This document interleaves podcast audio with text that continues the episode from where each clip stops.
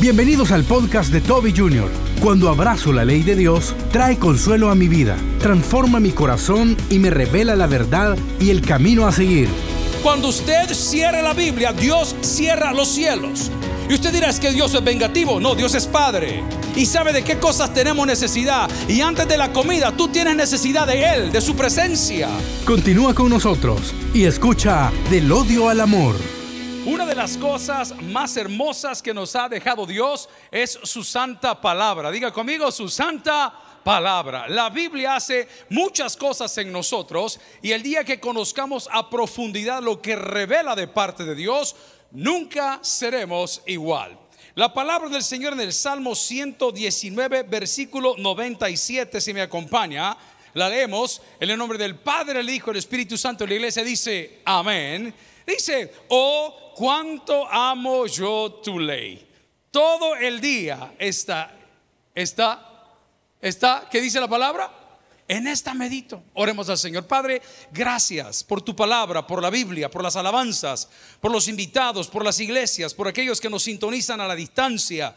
Gracias por poder conectar con la misma. Hoy suplico que tu Espíritu Santo nos hable y nos alimente. Que podamos salir fortalecidos el día de hoy, amando mucho más tu palabra y tu revelación. En Cristo Jesús lo pedimos en la iglesia. Dice, amén. Pueden sentarse amigos y hermanos. ¿Cuántos tienen una copia de la Biblia, si no aquí en casa? ¿Alguien dice amén? Quiero contarle que el hombre que escribe este salmo, el Salmo 119, que es el salmo más largo de toda la Biblia, el capítulo más largo de toda la Biblia, tiene varias razones por qué expresarse así. Este caballero desde muy pequeño fue marcado por muchas cosas. Entre las cosas que él hizo o hacía es que en una oportunidad despellejó completamente a un león. Diga conmigo, a un león. Ve el pelo de su vecino y dígame, león, amén. En segundo lugar, dice que en otra oportunidad despellejó completamente a un oso. Un oso no es un animal sencillo. Un oso es una persona o una personalidad complicada. Tienen un olfato increíble. Si usted deja alimentos en un auto, es capaz de sentirlo, no sé, quizás a tantos metros de distancia y le rompe el auto con tal de tomar los alimentos. Luego también este mismo joven tuvo un encuentro con un gigante. ¿Alguien se recuerda cómo se llamaba? Goliat. ¿Y de dónde era Goliat? De Gat. Y dice la historia que Goliat de Gat no estaba solo. Goliat de Gat tenía cuatro hermanos más. Los teólogos y los comentaristas dicen que cuando él tomó las cinco piedras, sí lo mató de una. Y todos se preguntan, pero ¿por qué hubo cuatro más o tres más? Estaban allí por los hermanos de Goliat. Era un muchacho muy preparado, pero muy sufrido.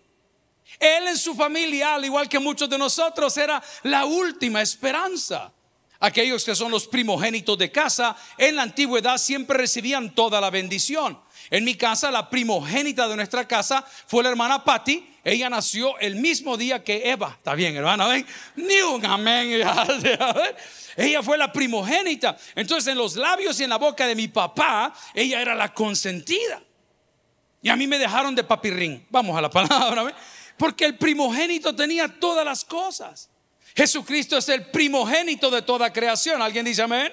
Entonces el primogénito tenía muchas cosas. Este no era el primogénito. Y un día que llegaron a ungir, porque andaba un profeta buscando de dónde vendría ese rey de Israel que hizo muchas cosas buenas, ya vamos a hablar de eso. Le preguntó al papá de este señor que si tenía gente para ungir. Y él le dijo, tráeme a tus hijos. Si ustedes recuerdan la historia, pasó el primero, pasó el segundo, pasó el tercero. Y dijo, no, no es este.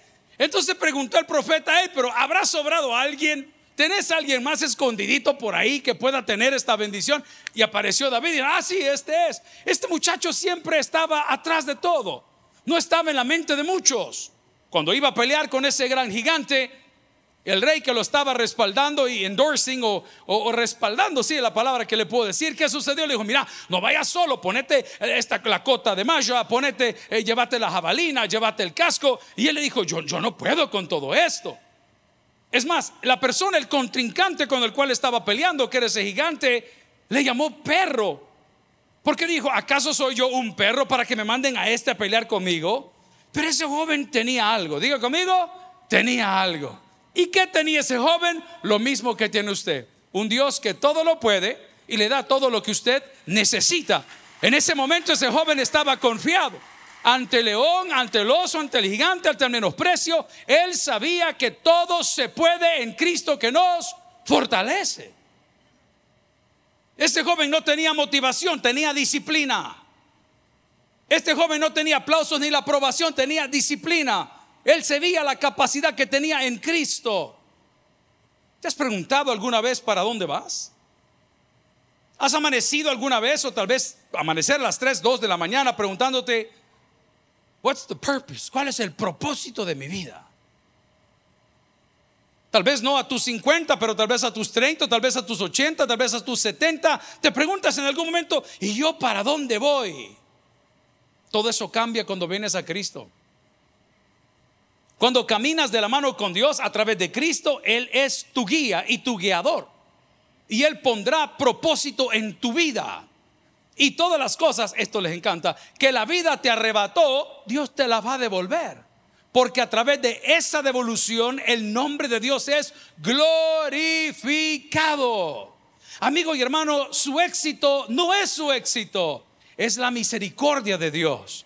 Por eso decía el salmista, el mismo que escribió este salmo, todo lo que respira, que decía, alabe al Señor. ¿Alguien dice amén en esta noche? Este joven llegó a escribir este salmo que es un acróstico. Ya lo he dicho antes, diga conmigo, es un acróstico del alefato hebreo. No es el alfabeto, es el alefato porque se escribe al revés. Nosotros escribimos de izquierda a derecha y ellos escriben de derecha a izquierda. Nosotros tenemos alefato, alfabeto, ellos tienen alefato. Él escribió el acróstico. 176 versículos escribió, dividido en 22 estrofas diferentes, dividido en 8 versículos cada uno. Quiero darle un dato curioso para los que leen la Biblia en público. La Biblia no fue escrita en verso.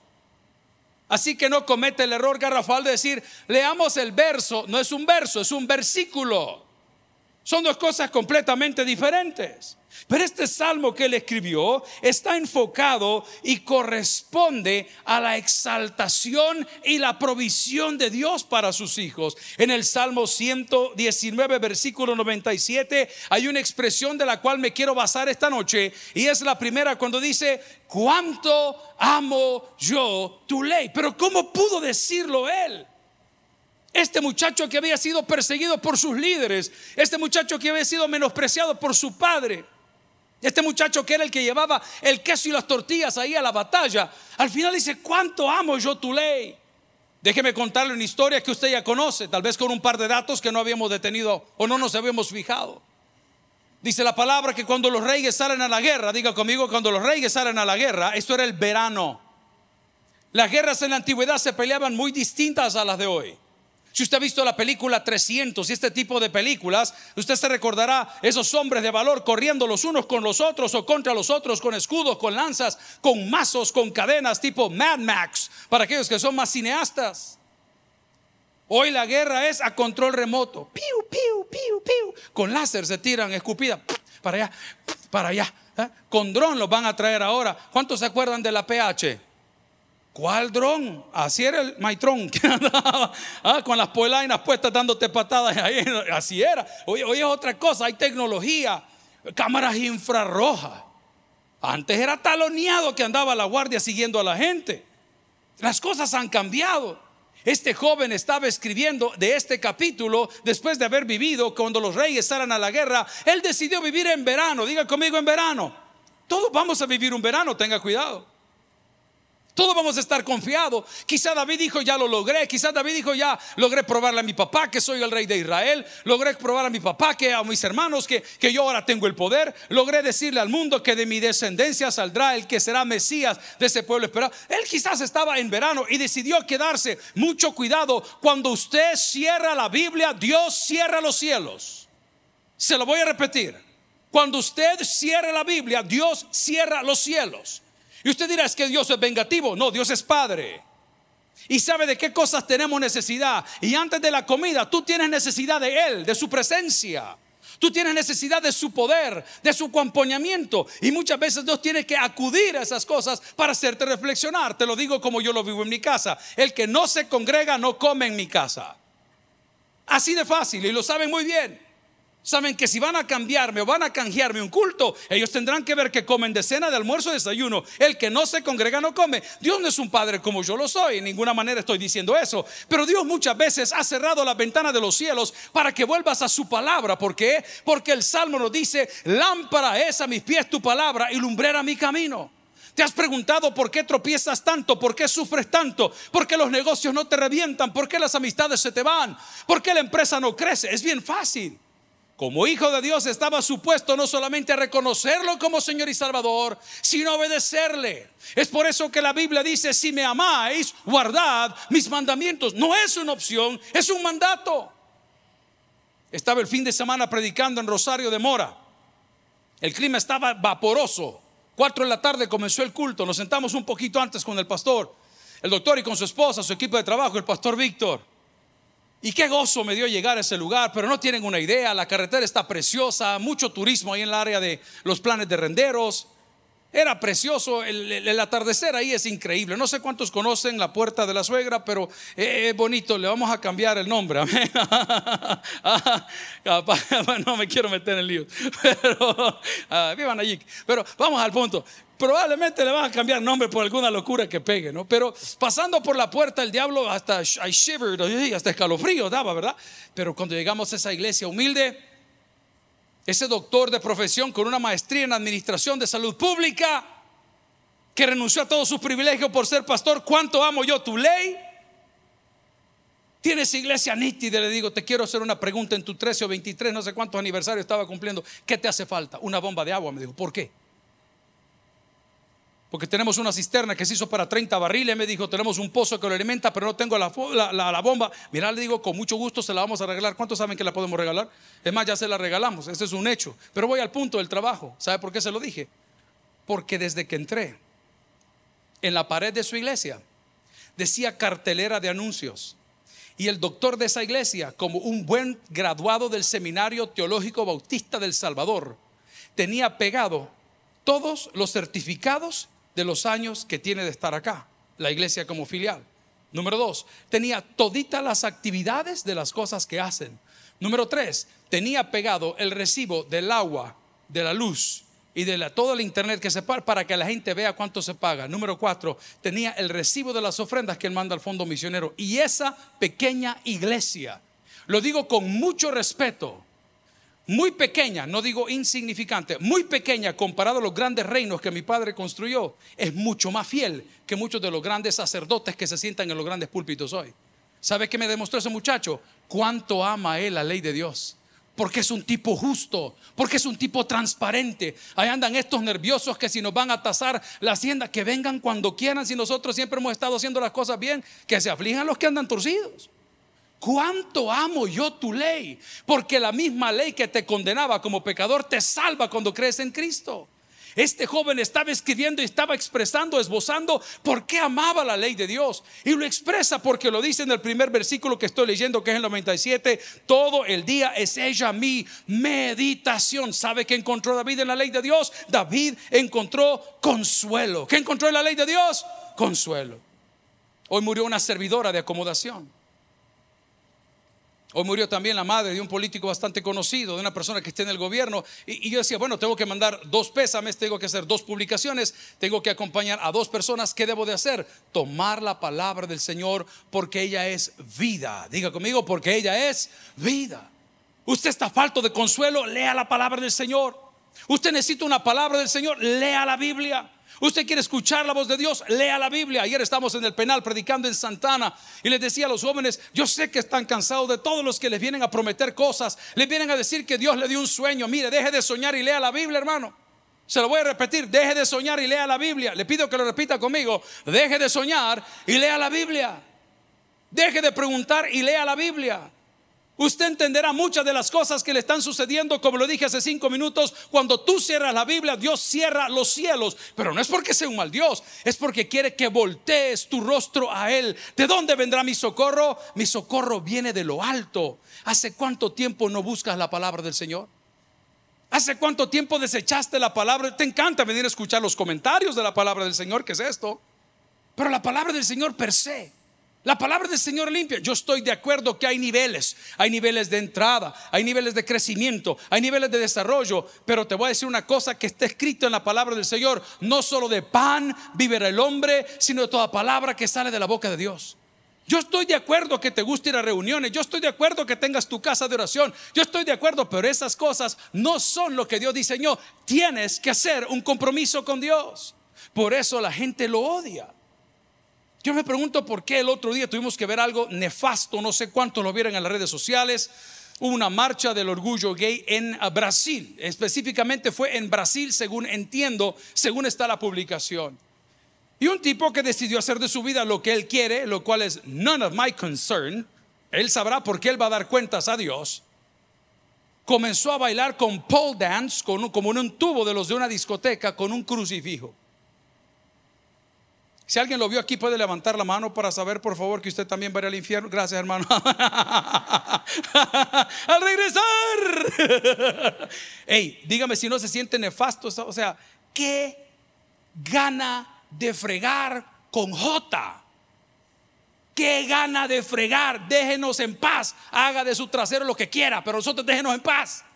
No me venga a imponer sus locuras aquí. Aquí tiene un diseño original la palabra del Señor. Pero voy al punto. Usted se pone nervioso. ¿Por qué se pone nervioso si Dios le va a dar la razón? La batalla la vas a pelear, pero tienes que pararte firme. ¿Cuánto amo yo tu ley? Significa que la iglesia, no hombre, hermanito lindo, te estoy diciendo el poder que tiene la palabra de Dios. Hablaba con un joven esta semana que estaba pasando un muy mal momento porque el sábado fue la marcha aquí. Nosotros vivimos a 30 metros, escuchamos todas las cachiporras y todo el desorden. Qué bueno, de él para abajo, de él. No hay problema. Pero tenemos un joven que está luchando con esto. Está luchando fuerte, duro. Y en mi corazón a la hora que escuchaba lo que estaba sucediendo en la calle, no, podía pensar en nadie más que en él. Porque Él está con eso duro todos los días diciendo, Señor, vos sabés que yo estoy luchando, vos sabés que a mí me hicieron creer, vos sabés que a mí me educaron de esta forma, vos sabés que yo abrí esa puerta, vos sabés que soy una generación caída, pero algo puedo dar fe, que aquel que nace de nuevo de parte de Dios recibe un nuevo corazón y recibe una nueva mente y por ende una nueva esperanza. Por eso dice, no me avergüenzo del Evangelio porque es poder de Dios para salvación. Pero mire qué batalla más brava. Pero mire qué batalla más brava, porque nos critican. Yo, yo no bueno, en lo personal, yo no me meto a darle nada, tranquilo. Como decía mi papá, al final vamos a ver de quién son las mulas. Tranquilo, usted avance en su rollo, yo avanzo en el mío y veamos qué sucede al final. Pero este hombre del cual estoy hablando, que está luchando constantemente, también pudo expresar y esbozar cuánto amo yo tu ley, porque la ley de Dios no solo me trae consuelo, sino que transforma mi corazón. Transforma mi corazón. Nadie que lee la Biblia, nadie que tiene contacto con este libro, vuelve a ser la misma persona después de haberlo leído. Nadie. Si es que ha nacido de nuevo. Porque dice este libro que la carne no discierne las cosas del espíritu, ni tampoco el espíritu entiende muchas cosas de la carne. Pero cuando tú has nacido de nuevo y comienzas a leer la palabra del Señor, te das cuenta que hay algo en ti que cambia. Y tú dices, es que Él está cambiando. No, hermano, el Espíritu Santo lo está tocando. Dice la palabra que abogado tenemos para con el Padre. ¿Sabes qué hace el abogado? Está abogando por ti. Está intercediendo por ti. Está constantemente pensando en tu caso. He's giving you advice. Le está dando siempre un consejo. Le está diciendo cómo llevar las cosas. Eso hace la palabra del Señor. No solo me da consuelo, sino que transforma también mi corazón. Número tres, la palabra del Señor o la ley de Dios revela la verdad. Yo tengo un grave problema en mi casa. Hay ciertos casos que no he podido resolver. Son misterios que tal vez el día de mi muerte voy a saber qué pasó. Un día llegué a la casa y el carro mío estaba golpeado. Y le pregunté a mi hijo que se lo había prestado. Obvio, ¿verdad? Obvio. ¿Quién golpeó el carro? No sé, medio. Pero hijo, si yo te lo di bueno. No sé, yo estaba parqueado ahí en una librería que se llama Lips. No, no, no, así. Ah, picarones, bien saben. Yo estaba en una librería y cuando salí, el carro ya tenía el golpe. Hasta hoy no lo perdono, hermano. Tengo el deducible en la herencia por si acaso llego a averiguar qué fue lo que pasó. ¿No le ha sucedido a usted que está viendo un socio suyo que le está robando, lo tiene frente a la cara, usted lo sabe? Y, no, no, no, no, no soy yo. Se viene limpiando la boca de la miloja que se acaba de comer, se te perdió el fin de semana. No, pero no, no, nunca, no, no, todo, toda la evidencia, todo está ahí. La palabra de Dios te revela la verdad. Te pido que dejes de frecuentar a las videntes. Te pido que dejes de frecuentar a los que se llaman a sí mismos profetas y te sientes a leer la palabra del Señor, te garantizo que Dios te va a hablar. Te garantizo que te dice, mira, este volado no va bien. Ok, no vayamos tan profundo. La palabra del Señor no solamente te da consuelo, no solamente te va guiando y transformando, no solamente te habla de la verdad, sino que la palabra del Señor nos guía hacia el camino de la sabiduría. Hacemos una pausa en nuestro podcast. Si quieres seguir aprendiendo más de la palabra del Señor, te invitamos a que sigas al pastor Toby Jr. en sus redes sociales Twitter e Instagram como Toby Junior Taver. En Facebook, búscalo como Toby Junior. Y puedes visitar también su canal de YouTube, Toby Junior TV. Continuamos con más del podcast del pastor Toby Junior. Hay momentos que yo no sé qué hacer. Muchas veces consulto a mi hermana. Levanto un teléfono de hermana Patty. La hermana Patty tiene una cualidad especial específica para hablar por teléfono. Cuando usted le habla a la hermana Patty y quiere hablar con ella, tiene que esperar unos minutos y medio a que le conteste, porque ella levante el auricular, pero sí, mira, entonces te digo que no sé qué, no sé qué, no sé cuánto. ¿Aló? Te reprendo. Pero yo le llamo y le pregunto, mira hermana, ¿qué pensás de esto? No, hermano, tenés razón. Los 30 años de arena, está bien. Ahí viene el bombazo político. Yo, le pregunto, yo no sé qué hacer. Cuando tengo otro problema, le pregunto a alguien que sabe, mire, ingeniero, ¿qué debo de hacer? ¿Qué, piensa? ¿Y qué tal cosa? Mire, ¿y esta inversión qué piensa? ¿Y este plazo qué piensa? Escuche lo que le estoy diciendo. La palabra del Señor te llevará por el camino de la sabiduría. Si alguien está entendiendo, dígame un fuerte amén. Porque dice la palabra del Señor que ella es vida y ella es luz. Este libro maravilloso que estamos predicando el día de hoy pero ¿cómo David con tanto sufrimiento lo pudo decir? Pues resulta ser que cuando los reyes salen a la guerra, que era el verano, David se quedó en su casa. Él estaba relajado. Quiero contarle que en el invierno las carretas no avanzan, los bueyes y los caballos se traban y todas esas conquistas que se daban en la antigüedad no eran en esa época, sino en el verano. Este tipo tenía que estar activo, pero se quedó dormido. Se había confiado en lo que él era, había descuidado su comunión con Dios y llegó a él una tentación como llegar a tu vida cualquiera. Y tantas veces que hemos hablado del error que cometió que le costaron los últimos 20 años de su vida. Ese libro dice, a causa de la mujer ramera, el hombre reducido un bocado de pan. Ahí está escrito. A este le costaron los últimos 20 años de su vida lleno de amarguras, lleno de problemas por esa decisión que tomó. Y resulta ser que dicen que la mujer se estaba bañando. En aquel entonces, hermanos, no había agua potable. No habían duchas. Habría que abrir pozos y traer el agua a saber de muchos lugares. El agua era un asunto muy codiciado, como lo sigue siendo hasta el día de hoy. Pero la narrativa no le hace justicia a la cultura que se vivía. ¿Usted sabe cuánto era el periodo de purificación para un rey poder llegarse a una mujer? El rey en su estilo de vida del Antiguo Testamento tenía sus concubinas. ¿Cuántas recuerdan ustedes que dice la Biblia que tuvo Salomón? Eran un montón, hermano. Pero el asunto es que no era como que, ah, sí, fulana, véngase, vamos a ver Netflix. Es que así le dicen a los bichos, vamos a ver una peli, una peligrosa revolcada. Pero, pero no era así. Sino que le dijo, mire, ve, se la llevaban al rey. Estoy hablando de historia, no dije que esta historia sea así. Le estoy hablando del contexto histórico-cultural. El pecado de David no fue una calentura.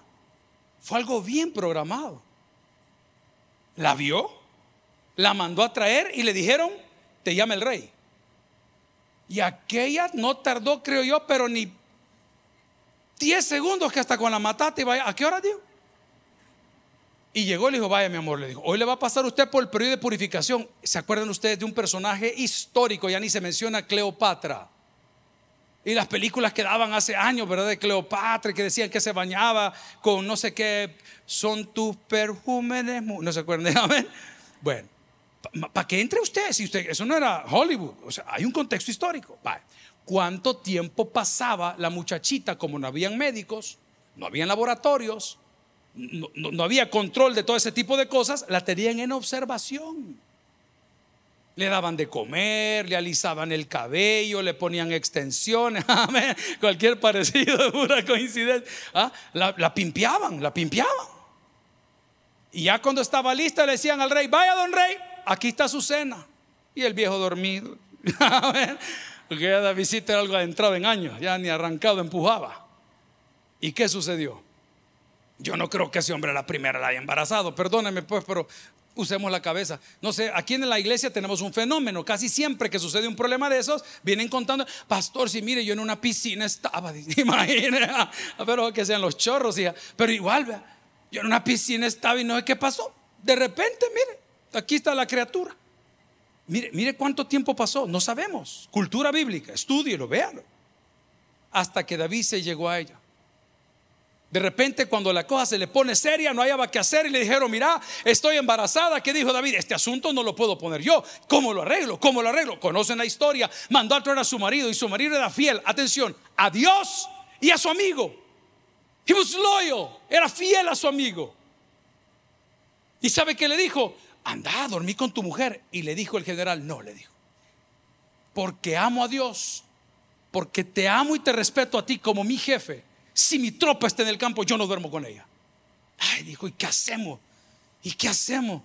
Vayan a traerle, dijo. Whatever. Démosle vino. Y hagamos fiesta. Y dice que lo puso bien cabezón. ¿Entienden ese verbo? Diáconos, ¿dónde están? Allá. Si no entienden, ya no, ya no.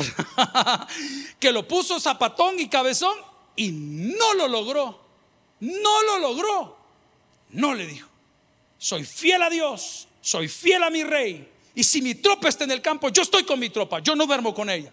Y dijo David, espérate, ¿qué más podemos hacer? ¿Qué más podemos hacer? Oiga esta astralidad. Ya sé, dijo. Voy a redactar una carta donde reconozca el liderazgo de este tipo. Donde digan, este es mi mejor general. Y por favor, por ser mi mejor general, quiero que me lo pongan en lo más difícil de los problemas. Y sabe que fue tan grosero y tan grotesco que la carta se la dio a él. Quiero hacer de cuenta y caso que me entregaron a mí la carta de ese hombre, pero yo me siento orgulloso porque mi rey me dio una carta de reconocimiento que dice que soy un gran general y que no quise dormir con mi mujer y que no me emborraché y que no fui a mi casa y por eso me ha mandado a solventarle este problema y se la lleva él en su mano. No sabía que llevaba una sentencia de muerte. Terrible. Amigo y hermano, yo amo la palabra del Señor porque cuando la leo quiero estar lejos del pecado. Pero cuando no la leo ando hambriento de cualquier cosa. Cuando leo la palabra del Señor me caen mal las invitaciones torcidas. Pero cuando no la leo estoy expuesto a que me busquen o a que yo caiga. Por eso dice este, ¿cuánto amo yo tu ley? Y no me lo va a creer. Llega el general, le dan Juan al general, lo revientan completamente y se muere. Y aquel dijo, este asunto se arregló. Aquí terminó ya, mi amigo y hermano, todos los aquí presentes y los que me escuchan, daremos cuenta delante de Dios. No te vayas a confiar que no se dieron cuenta. Yo estoy afligido por el cambio de sistema que hemos tenido en el país. Porque muchos de nosotros no nos quedaba más que agachar la cabeza y decir, ni modo, aquí así es. Hoy hasta los muertos están metiendo presos. Ahí andan con orden de aprehensión en el cementerio. A ver, Julano, para arriba, ve. Julano, levantame a este que también va para Secot. Santo. No dice este precioso libro, todo lo que el hombre sembrare, eso también segará. Es que negarnos a amar esta ley es un error. Porque no solo me da consuelo, no solo me guía, no solo me llena de sabiduría. Pero voy a la pregunta una vez más. ¿Cómo David, que cometió tantos errores, pudo escribir esto? Pues resulta ser que una vez ha muerto Urias. No sé cuánto tiempo pasó cronológicamente, no sé, no tengo el dato. De seguro era otro verano y él estaba en su rancho de playa. Porque tenían diferentes castillos. Los castillos en la antigüedad, queridos, no en todo lugar, pero vamos a hablar por algunas partes del mundo, se cambiaban de castillos porque no había agua potable, no habían baños, no había esto, no había lo otro. Cuando el castillo topaba, todo eso se iban para otro castillo. En lo que se arreglaba lo hacía. Resulta ser que de repente apareció caminando un profeta. ¿Alguien se recuerda cómo se llamaba? No tenga miedo de decirlo. ¿Cómo se llamaba? Natán. Y entró caminando. El rey ya había resuelto su problema. ¿ah? El rey, de aquí nadie sabe nada, papá. Aquí no sale nada, no te preocupes. Y de repente comienza a tener una conversación con el profeta y el profeta le dice, David, te quiero contar una historia. Me imagino yo, ¿verdad? Porque a, los religiosos nos encanta ir a la casa de las personas que nos invitan y sentarnos a platicar y tomar un café y aquí platicar con la gente. Nos encanta. Y se sentó el profeta Natán. Y le dijo, David, te quiero contar una historia. Fíjate que hubo un hombre maravilloso que tenía, pero un montón de ganado. Unas ovejas, ovejas por doquier. Esto no es fácil. Uno solo se enfoca en las ovejas. Escuche lo que le digo. Poder tener esa cantidad de ovejas en un territorio como donde ellos viven o vivían no era fácil. Porque la grama o el pasto o lo que ellos comen no crece en Israel como usted lo ve aquí. A mí me encantó. Fuimos el sábado allá por el lado de Santana, Coatepeque, a ver cómo está ese lago precioso. Una terrible noticia. Un joven de Sonsonate está ahogado el día de hoy allá en, en el lago, terribles imágenes las que salen en la web, pero, pero bueno, fuimos a ver esa... Hombre, lindo los sembradíos, me encanta ver los sembradíos de maíz, pero es que están preciosos. Una vez andaba por Praga, el pastor general nos había invitado a una reunión con unos señores ahí de, la embajada de Israel. Y me recuerdo haber visto tulipanes, pero le estoy hablando la cantidad que usted no se imagina. Tener ovejas en aquel entonces era poderlas llevar a cada lugar.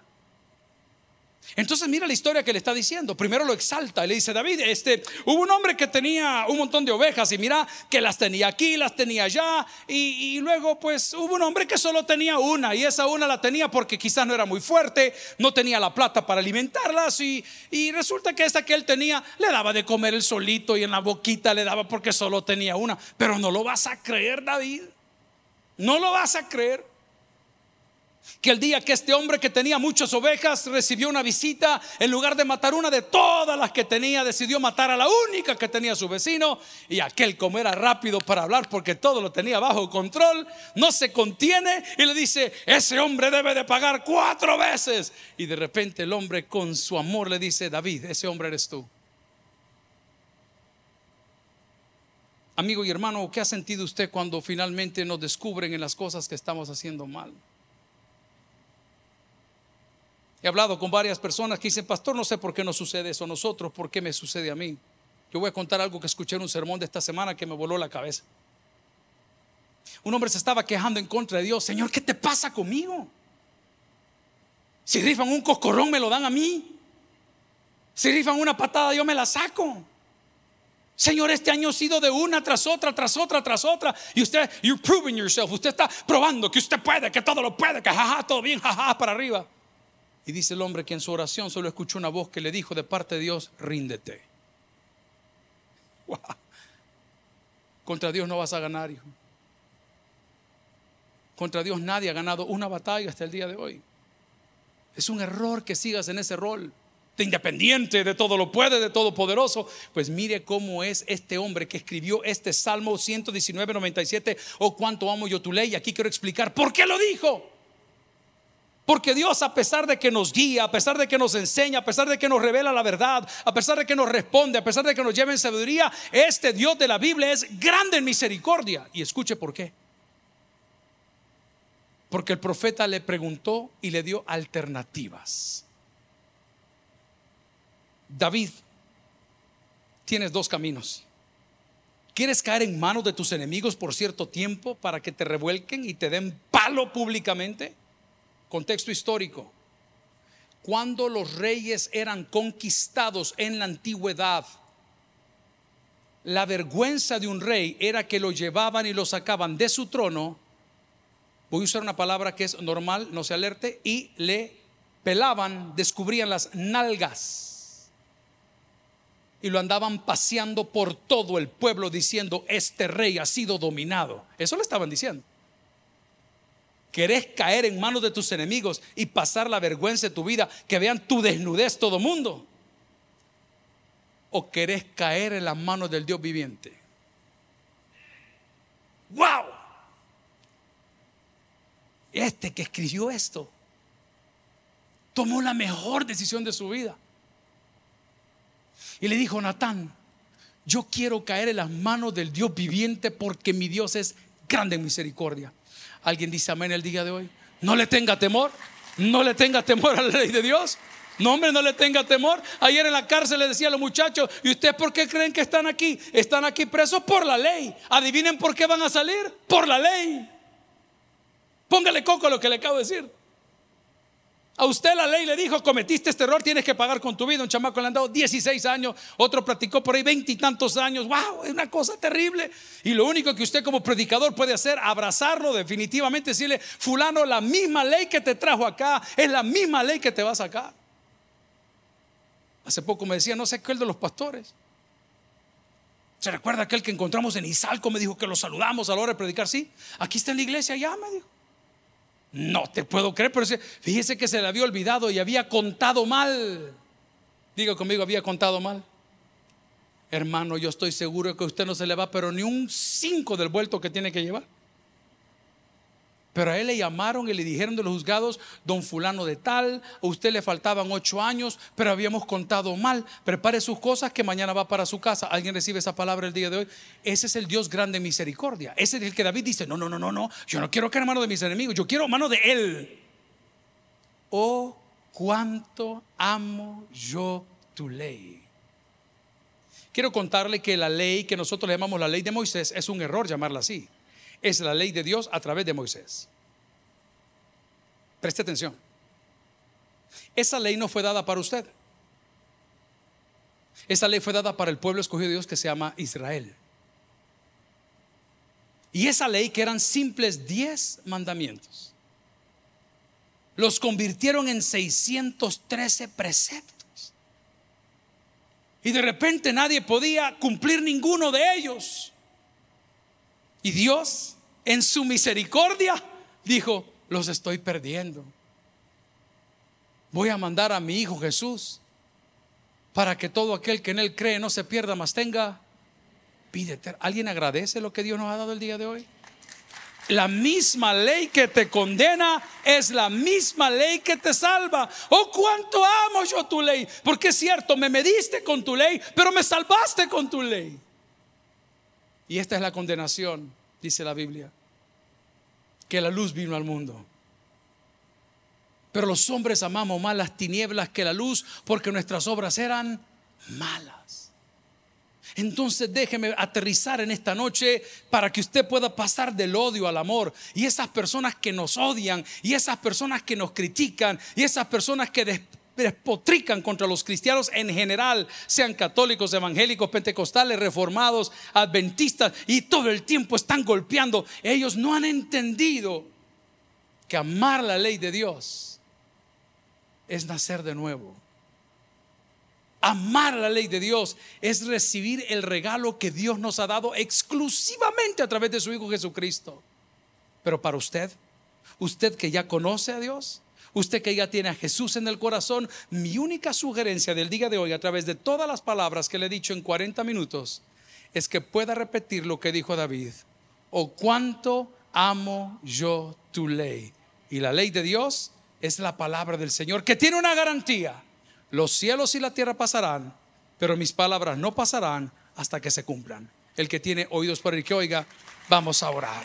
Gloria al Señor. Si el mensaje ha impactado tu vida, puedes visitar www.tabernaculo.net y sigamos aprendiendo más de las enseñanzas del pastor Toby Jr. También puedes buscarlo en las redes sociales, en Instagram, Twitter y YouTube como Toby Jr. Taber y en Facebook como Toby Jr. No te pierdas nuestro siguiente podcast.